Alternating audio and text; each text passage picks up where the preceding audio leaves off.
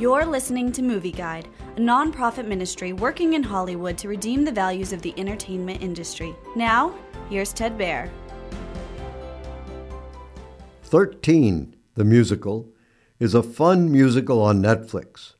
Evan is a 12 year old Jewish boy.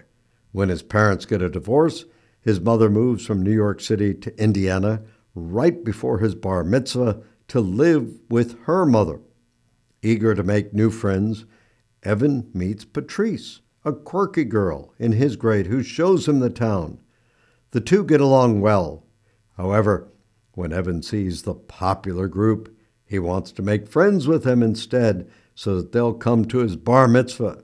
Will Evan be a loyal friend or will he do what the popular group wants him to do? 13 the musical has catchy, lively musical numbers.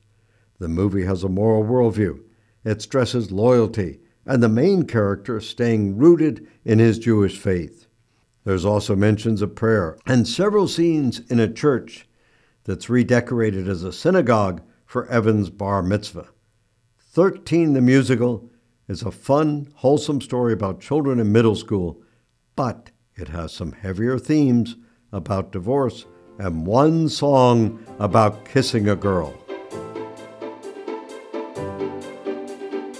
Movie Guide works to protect you and your family from the negative influences of the media and is also working in Hollywood to redeem its values from a biblical perspective. For the latest Movie Guide reviews and articles, go to movieguide.org or download the app to your Apple or Android device. You can also subscribe to the Movie Guide podcast on iTunes. Support Movie Guide's mission to transform the culture by redeeming the media.